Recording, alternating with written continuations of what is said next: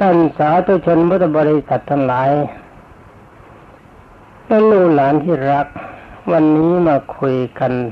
เรื่องมโหสถตามเดิมท่านกล่าวว่าวันหนึ่งพระเจ้าวิเทหราชบรมกษัตริย์พระบาทเท้าเธอทรงเสด็จประพาสพระราชอุทยานกับมโหสถตอนนี้ได้ทอดพระเนตรเห็นกิ้งก่าตัวหนึ่งอยู่ที่ซุ้มประตูพอเสด็จเข้าไปใกล้เจ้ากิ้งก่าเสด็จลงมาจากซุ้มประตูหมอบอยู่ที่แผ่นดินจึงได้ทรงรับสั่งถามมโหสถว่าพ่อบัณฑิตกิ้งก่านี่มันทำอะไรให้ระวังนะลูกหลานที่รักถ้าฟังคำตอบเขาละเอียดนึกว่ามโหสถเพ้อฝันเราฟังกันด้วยปัญญาพระพุทธเจ้าทรงตรัสว่าสุดสูสังละวะเตปัญญังการฟังแล้วก็คิดตามใคร่ครวญตามเหตุตามผลไม่เกิดปัญญาเมื่อก็บรรดาลูกหลานที่รักกำลังเรียนหนังสือกับครูบาอาจารย์หรือว่าฟังบิดามารดาท่านแนะนำอะไรแล้วก็อันดับแรกอย่าเพิ่งคัดค้านท่านก่อนทั้งนี้ก็เพราะว่าไม่แน่นักว่าคำแนะนำของบิดามารดาจะถูกหรือผิดฉะนั้นขอลูกรักหลานรักทั้งหมดจงอย่าคิดว่าคำพูดของผู้ใหญ่เป็นอกุศลคือความโง่เสมอไปเจนึกถือว่าพระเจ้าวิเทหราชถ้ามีปัญญาสู้มโหสถไม่ได้ แล้วก็อาจารย์ทั้งสี่มีปัญญาสู้มโหสถไม่ได้ถ้าเราเกิดความทนงความยิ่งในตนเรื่องความทนงความยิ่งในตนนี้มันเป็นผลร้ายถ้าเราได้ฟังผู้ใหญ่ชมว่าดีแล้วก็จงอย่าเหลิงถ้าเราเหลิงเราคิดว่าดีมันจะกลายเป็นคนชั่วจงพยายามถ่อมตัวไว้เสมอการถ่อมตัวว่าเรายังดีไม่พอจะได้แสวงหาความดีต่อไปเราก็อย่ากลายเป็นคนฉลาดอย่างมโหสถตอนนี้คุยกันต่อไป ว่าท่านมโหสถที่ได้กราบทูลพระราชาว่าข้าแต่สมุทิเทพขอเดชะกิ้งก่าถวายความเคารพพระพุทธเจ้าค่ะนี่ดีนะอาจารย์ทั้งสี่ไม่ได้ไปด้วยถ้าอาจารย์ทั้งสี่ไปด้วยเจ้าเท่าสารพัดพิษคนจะเฮฮาเยอะเย้ยกันใหญ่พระราชาจะได้ทรงรับสั่งว่าเออ แม้แต่สัตว์เดรัจฉานยังรู้จักมีความทำความเคารพควรจะเราควรจะสงสารมัน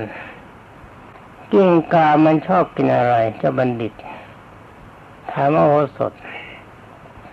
มโหสถก็กราบทูลว่ากิ้งก่ากิ้งก่าชอบกินเนื้อพระพุทธเจ้าค่ะพระราชาจึงได้ตรัสถามว่ามันควรจะได้สักเท่าไหร่จึงจะพอกับความต้องการของมันท่านมโหสถจึงได้ประเมินราคาว่ากิ้งก่านี่ถ้าว่าได้กินเนื้อราคาวันละกากระหนึกหนึ่งไอ้กากระหนึกเท่ากับหนึ่งภัยสมัยโน้นนะคำว่าหนึ่งภัยนี่ก็หมายความว่าเท่ากับสามสตางค์แต่เวลานี้น่าก็จะเป็นสามบาทมากกว่าวันละกากระหนึกคือหนึ่งภัยก็พอพระเจ้าค่ะพระราชาจึงพระราชทานรางวัลของหลวงว่าเงินของหลวงเพียงวันละถึงกากระหนึกคือหนึ่งวันละหนึ่งกากระหนึกแล้ววันละหนึ่งไผ่สามสตางค์เดี๋ยวก่อนนะลูกหลานที่รักคอของปู่ไม่ดี มันลูกเลยเวลานี้มันแก่มากแล้วทำไมพระราชาจึงได้คิดว่ารางวัลของหลวงถ้าจะให้วันหนึ่งเพียงสามสตางค์ก็ไม่เป็นการสมควรควรให้สักครึ่งมาศกคือสองสลึงคือครึ่งสลึงวันละเฟืองให้มันกินทุกวัน แล้วก็รับสั่งให้ราชบุรุษจัดตามความประสงค์เป็นนั้นว่าราชบุรุษเขาเลี้ยงช้างก็เลยกินขี้ช้างเพราะว่าเจ้ากิ้งก่ามันกินเพียงครึ่งหนึ่งหรือครึ่งหนึ่งคนเลี้ยงกิ้งก่าก็กินเนี่ยลูกหลานที่รักที่เขาประมูลการก่อสร้างอะไรกันที่ตามข่าวว่าต้องมีบวกราคาหนึ่งร้อยบาทก็ต้องบวกให้แก่คนที่มีอำนาจร้อยยี่สิบบาทบ้างร้อยห้าสิบบาทบ้างอย่างนี้เขาเลี้ยงช้างแล้วก็กินขี้ช้างตามข่าวเขาบอกกันว่าประเทศของเรามีการคอร์รัปชันมีการโกงกันมากถ้าไม่โกงกันมากประเทศชาติจะเจริญไปยิ่งกว่านี้นี่หลวงปู่เพิ่งได้ฟังเข้ามาเมื่อหลวงปู่พูดอย่างนี้ก็ขอลูกหลานที่รักจงอย่าคิดว่าคนไทยข้าราชการและเจ้าหน้าที่ทุกคนเป็นคนโกงเสียทั้งหมดแต่ว่าคนดีมีที่ไหนคนชั่วก็มีที่นั่นคนหวังดีกับประเทศชาติมีที่ไหนคนคิดทำลายชาติก็มีที่นั่นดูตัวอย่างเจ้าเท่าสารพัดพิษสี่อาจารย์นี้มันมีฤทธิ์ไปด้วยความอิจฉาและเสียแต่ความสามารถของมันไม่มีเพียงแก้วมณีอยู่บนหลังกามันก็ไม่รู้แต่ในฐานะที่มันทนงตนว่ามันเคยเป็นครูของพระมหากษัตริย์มันก็คิดว่ามันฉลาดอยู่ตลอดไปปัญญาและปฏิปทาของไอ้เท่าจังไรทั้งสี่นี้จงอย่าถือมาประพฤติปฏิบัติตามเพราะมันเป็นความชั่วจะทำตัวของเราเองให้เร่าร้อนทำคนทั้งชาติให้เร่าร้อนไม่แต่ความทุกข์คุยกันต่อไปว่านับตั้งแต่วันนั้นมาราชาก็เสด็จทรงจัดเนื้อมาให้แก่กิ้งก่ากินวันละครึ่งมาศกวันหนึ่งเป็นวันที่มโหสถขอโทษวันหนึ่งเป็นวันอุโบสถวันอุโบสถเป็นวันที่มันกลางเดือนหรือว่าวันสิ้นเดือนที่เรียกกันว่าวันพระชาวบ้านไม่ฆ่าสัตว์กันราชบุรุษก็หาซื้อเนื้อไม่ได้แต่ความจริงนี่มันก็โง่นะก็จะเอาเนื้อซื้อไว้ตั้งแต่วันโกนแล้วก็ย่างไฟไว้สักนิดพอไม่เสีย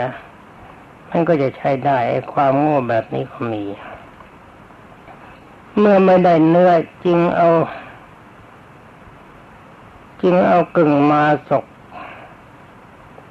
เอาได้ร้อยนั่นหมายความว่าท่านให้หนึ่งมาศกแล้วก็เอาซื้อเนื้อสักครึ่งหนึ่งหรือครึ่งหนึ่งแกเข้ากระเป๋าแกวันนั้นเนื้อหาไม่ได้เอาไอ้เงินที่เหลือนี่แหละเอาได้ร้อยเข้าแล้วก็นำไปผูกคอกิ้งก่าให้เป็นเครื่องประดับแทนของกินแต่ความจริงเขาไม่ให้กินมันก็หากินได้อยู่แล้วนับตั้งแต่นั้นเป็นต้นมาเจ้ากิ้งก่าก็เกิดเกิดจองหองมีเครื่องประดับแล้วนี่ไปอวดกิ้งก่าตัวอื่นว่าไอ้เครื่องแบบนี้ของแกไม่มีนี่ฉันมีเครื่องแต่งตัวสวยกับเธอจึงทนงตนขึ้นมาเพราะคิดว่าของหนึ่งมาเพราะอาศัยของกึ่งมาศกที่โผล่ที่คอที่เขาเรียกกันว่ากิ้งก่าได้ทองเวลานั้นเงินที่เขาใช้มันเป็นทองคำไม่ใช่เหรียญอย่างที่เราใช้กันอยู่เวลานี้วันต่อมาพระราชาเสด็จประพาสพระราชอุทยานอีกกิ้งก่าเห็นพระราชาเสด็จมาแทนที่จะรีบวิ่งลงมาหมอบตามที่เคยปฏิบัตินามาในวันก่อนก็กลับเชิงเล่อคอเชิดหัวนะด้วยความเย่อหยิ่งนึกเปรียบเทียบตนกับพระเจ้าวิเทหราชว่าเขากับเราก็แค่กันนะวะราชามีเครื่องประดับเราก็มีเครื่องประดับนี่เขานึกอย่างนี้เหมือนจะเข้าใจว่าเขาว่าอย่างนั้นตามบาลีนะว่าพระเจ้าวิเทหราชมีทรัพย์มากแต่ผู้เดียวแต่ว่าตนเองก็มีทรัพย์มากเหมือนกันตั้งกึ่งมาศกถ้าคิดว่าพระราชาเนี่ยจะมีทรัพย์มากแต่ผู้เดียวก็หาไม่นะเขาว่าอย่างนั้นนะเป็นพระราชามีทรัพย์มากก็จริงแต่เราก็มีเหมือนกันเราก็แน่เหมือนกัน มีอารมณ์อกตัญญูไม่รู้คุณคนแบบนี้ลูกหลานที่รักทั้งหลายจงอย่าถือเป็นแบบปฏิบัติเพราะว่ามันเป็นความชั่วความเมตตาปราณีที่คนอื่นเขามีกับเราสักวันหนึ่งข้างหน้ามันจะเกิดเป็นภัยใหญ่ฟังกันต่อไปพระเจ้าวิเทหราชทรงทอดพระเนตรเห็นอาการของกิ้งก่าดังนั้นจึงได้ตรัสถามมโหสถว่านี่นะบัณฑิตทำไมวันนี้กิ้งก่าจึงไม่ลงมาที่ซุ้มประตูทำความเคารพเหมือนวันก่อนท่านมหาศพบัณฑิตจึงได้กราบทูลราชาผู้ประเสริฐว่าข้าแต่พระองค์ผู้เจริญ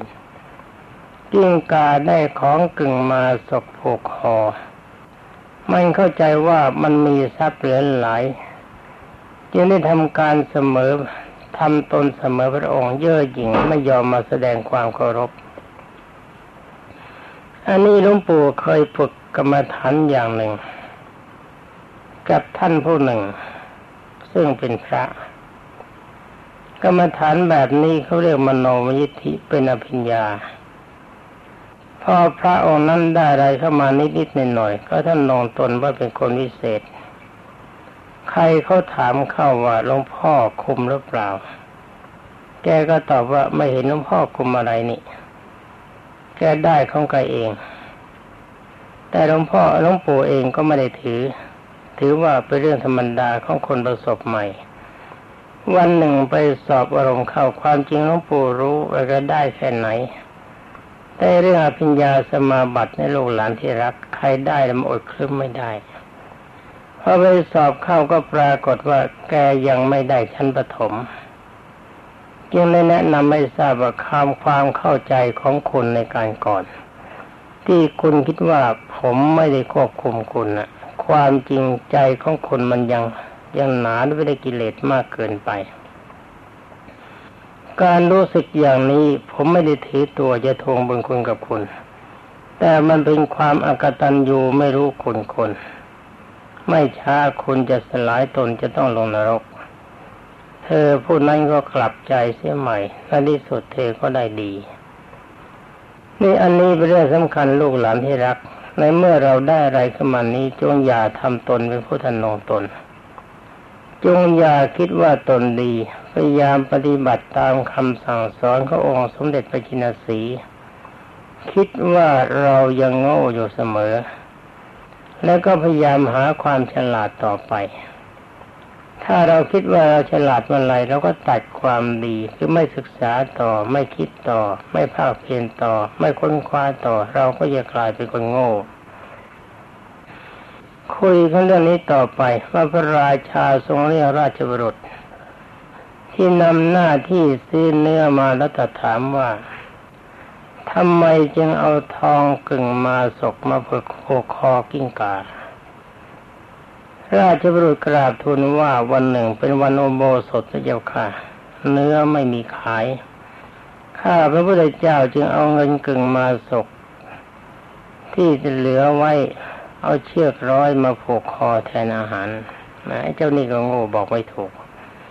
พระราชาทรงทราบความถือตัวของกิ้งก่าที่มโหสถกราบทูลก็พอพระทัยในความฉลาดรอบรู้ของมโหสถจนกระทั่งอาการของกิ้งก่าทรงโปรดพระราชทานุโบสถขอโทษทรงจึงได้ทรงโปรดปรานมโหสถมากพระราชาประทานสวยที่ประตูทั้งสี่ให้เป็นรางวัลกับมโหสถ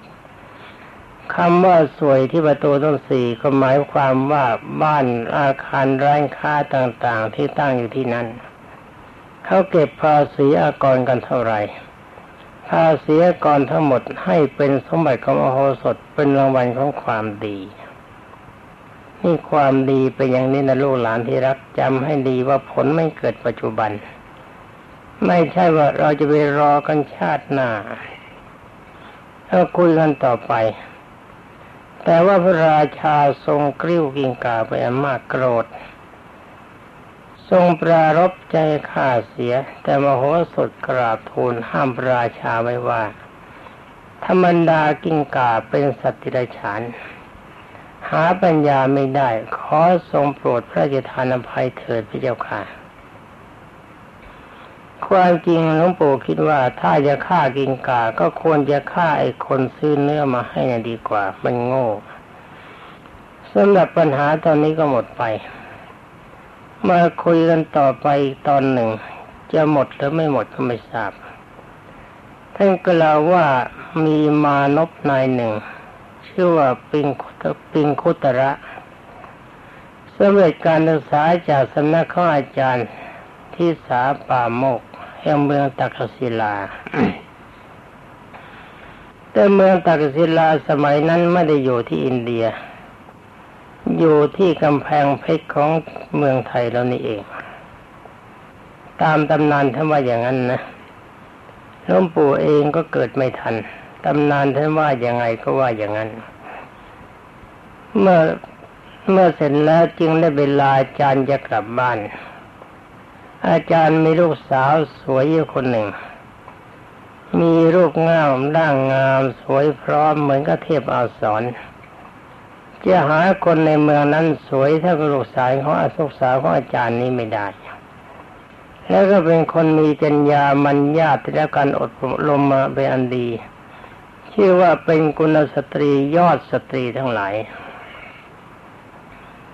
ได้เป็นตามที่เขาถือว่าเป็นธรรมเนียมในสมัยนั้นมีอยู่ว่าถ้าธิดาในตระกูลเจริญวัยมีอายุสิบหกปีต้องยกให้แก่ลูกศิษย์ผู้ใหญ่นี่เป็นวิธีการของอาจารย์เป็นระเบียบเมื่อลูกสาวอายุถึงสิบหกปีแล้วก็ถ้าลูกศิษย์คนไหนเป็นคนดีมีความรู้มีความสามารถเป็นกรณีพิเศษกว่าลูกศิษย์คนอื่นก็ให้ยกเกิดลูกศิษย์คนนั้นแต่ความจริงอันนี้ก็ถูกเพราะเขาเป็นคนดีจะได้เป็นที่พึ่งต่อไปเช่นนั้นเพราะฉะนั้นเมื่อ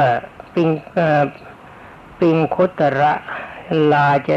ไปลาอาจารย์จะกลับบ้านอาจารย์ยังได้บอกกับปิงคุตระว่าดูก่อนปิงคุตระเรามีลูกสาวอยู่คนหนึ่งเราขอยกให้เจ้าตามธรรมเนียมขอเจ้าจงพาไปด้วยเอาดูสิแม่อาจารย์อย่างนี้อยากจะไปเรียนด้วยนะสมัยนี้มีหรือเปล่าก็ไม่รู้ถ้ารู้แล้วก็ถ้าหลวงปู่เป็นหนุ่มก็อยากจะไปเรียนด้วยไม่ต้องเสียค่าสินสอดทองมั่นสำหรับนายปิงคุตระนั้นเป็นคนกาลกิณีคำว่าคนกาลกิณีนี่คือเป็นคนไม่ดีมีวาสนาน้อยสร้างความดีไม่น้อยไม่คู่ควรกับลูกสาวของท่านอาจารย์ก็ได้ว่าลูกสาวท่านอาจารย์เนี่ยเป็นคนที่มีบุญญาธิการมากสั่งสมความดีไว้มากบุญก็คือความดีนะลูกหลานที่รักบาปก็คือความชั่วจำไว้เพียงเท่านี้นะความดีที่เราทำในชาตินี้คือมีความกตัญญูรู้คุณต่อบิดามารดาครูบาอาจารย์และท่านผู้มีคุณจัดว่าเป็นความดีเราเรียกว่าบุญการมีความเมตตาปราณีเพื่อนหรือเมตตาปราณีคนอื่นมีการสงเคราะห์อนุเคราะห์เมื่อเขามีความทุกข์เราช่วยให้มีความสุขอย่างนี้เรียกว่าบุญเป็นความดีสำหรับบาปก็ได้ความชั่วจะเป็นด่าชาวบ้านเขาไปชกชาวบ้านเขาไปขโมยของเขาไปโกหกมดทิฐิเขาอย่างนี้เรียกว่าบาปคือความชั่วมันให้ผลในชาตินี้ไม่ใช่ผลในชาติหน้าเขาก็เกลียดน้ำหน้าเราเมื่อเขาเกลียดเราเราไม่มีเพื่อนเราก็เหงาเวลามีทุกข์ไม่มีใครเขาช่วยเพราะนั้นความชั่วกับความดีนี่ผลปัจจุบันจะไปนั่งนึกสวรรค์พรหมโลกให้มากเกินไปเรื่องสวรรค์เรื่องพรหมโลกว่ากันทีหลังเอากันในชาตินี้ก่อนให้มันดีให้ได้ที่ต่อมาท่านกล่าวว่าในเมื่อเป็นคนเป็นคุตระเป็นคนกาลกิณีแบบนั้นไม่อยู่ที่ไหนลูกสาวของอาจารย์เป็นคนมีบุญมากตามธรรมดาคนกาลกิณีคือคนเลวมักจะอยู่ร่วมกับคนดีที่มีบุญไม่ได้ฉะนั้นเมื่อนายปิงคุตระจึงไม่มีจิตใจที่จะรักในลูกสาวของท่านอาจารย์เลยสวยก็สวยรวยก็รวยมันญาติก็ดี แต่ว่าคนกาลิกินีไม่ชอบแล้วก็ไม่กล้าที่จะขัดขวางความปรารถนาของอาจารย์เพราะมันเป็นธรรมเนียมจึงจำใจต้องอยู่กับลูกสาวของอาจารย์ที่บ้านท่านอาจารย์หนึ่งสัปดาห์ที่ตอนอยู่หนึ่งสัปดาห์ก็ลองสัมผัสดูบ้างหรือเปล่าก็ไม่ทราบแม้จะได้อยู่กับลูกสาวของท่านอาจารย์แต่ว่านายปิงคุตระก็ได้ไม่ได้หาความสุขอย่างประเภทสามีภรรยาเลย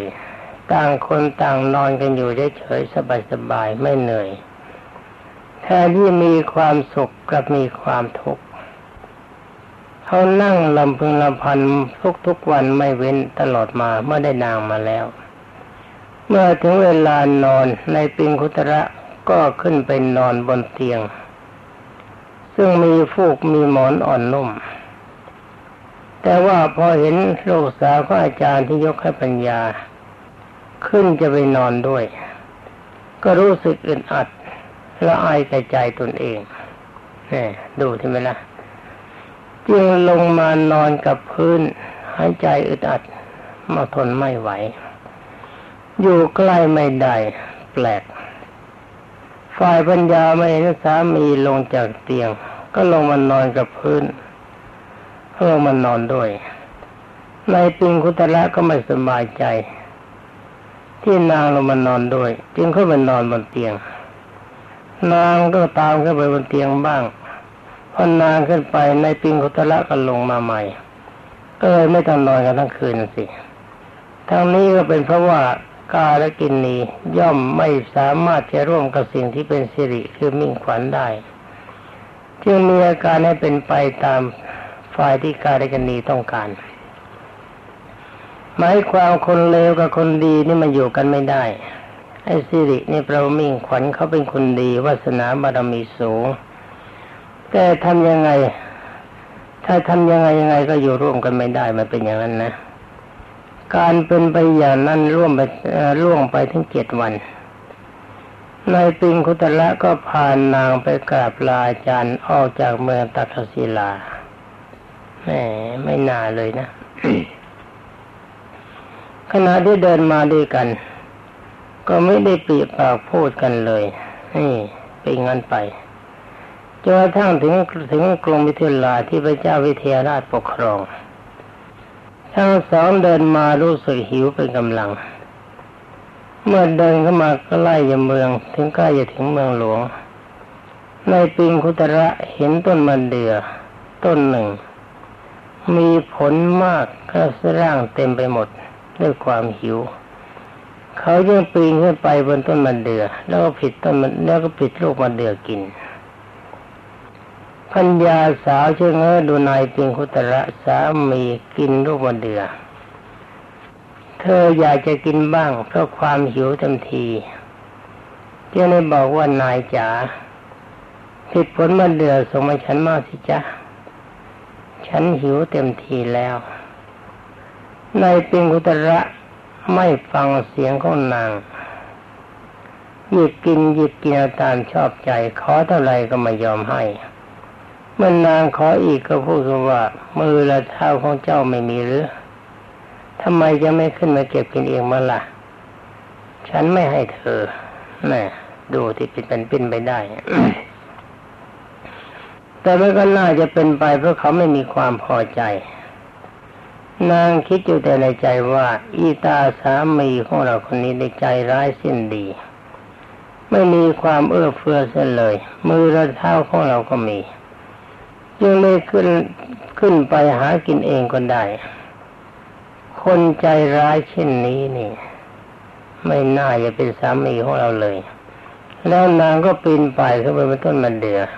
ติดผลมะเดื่อกินแก้หิวมาตอนนี้สำหรับในปิงคุตระเห็นนางขึ้นมาแล้วก็รีบลงจากต้นมะเดื่อไปหาหนามพงดอรู้จักไอ้หนามพงดอเนี่ยต้นพงดอหนามพอตามเราตึกมันก็หลุดจากขั้วแล้วมันไหลเข้าไปในเนื้อลึกเข้าไปทุกทีเจ็บมากเอาหนามพงดอแล้วก็หนามไม้ไผ่มาล้อมต้นมะเดื่อไว้เพื่อไม่นางลงตามตนมาได้สะดวก เสร็จแล้วก็พูดว่าเชิญแม่คนสวยแม่คนกาลกิณีอยู่ที่นี่สบายเถิดเจ้าค่ะฉันลาแล้วเนี่ยเห็นไหมแล้วนางในปิงคุตละก็หนีไปสำหรับนางนี่เขาจะลงมาก็ลงไม่ได้เพราะกลัวหนามที่ในปิงคุตละล้อมไว้จึงไปนั่งอยู่บนต้นมะเดื่อนั่นเองลงไม่ได้ในวันนั้นปรากฏว่าพระเจ้าวิเทหราชได้เสด็จประพาสพระราชโอทิยานพร้อมด้วยข้าราชบริพารกับเราบัณฑิตบัณฑิตประจำพระองค์ไปหมดเนี่ยห้าคนเมื่อทรงเพื่อจะทรงพระราชสำราญในโอทิยานพอสมควรแล้วเวลาเย็นก็เสด็จกลับประทับนั่งบนคอช้างจะกลับพระนครพอขบวนเสด็จจะผ่านผ่านมาถึงต้นมะเดื่อจึงได้ทอดพระเนตรเห็นนางกุมารีรูปงามนั่งอยู่บนต้นมะเดื่อแต่คนเดียวทรงมีพระทัยงวยงงในความสวยสดงดงามของนางขณะเดียวกันก็ทรงปฏิพัทธ์คือเกิดความรักอยากจะได้นางมาเป็นคู่ครอง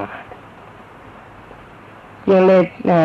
อยากจะทราบว่านางนี่มีสามีแล้วหรือยังเขาจริงถ้ามีสัจจะพระราชาไม่รุมร่ามจึงทรงรับสั่งราชบุรุษให้ไปถามเขาถามว่ายังไงลูกหลานที่รักถามแล้วก็ตอบกันไม่ทันเมื่อเวลานี้มันหมดเวลาเสร็จแล้วก็ขอลาก่อนขอความสุขสวัสดิ์พิพัฒนมงคลสมบูรณ์ผลผลจะมีกับลูกหลานที่รักทุกคนและบรรดาท่านพุทธศาสนิกชนทุกท่านสวัสดี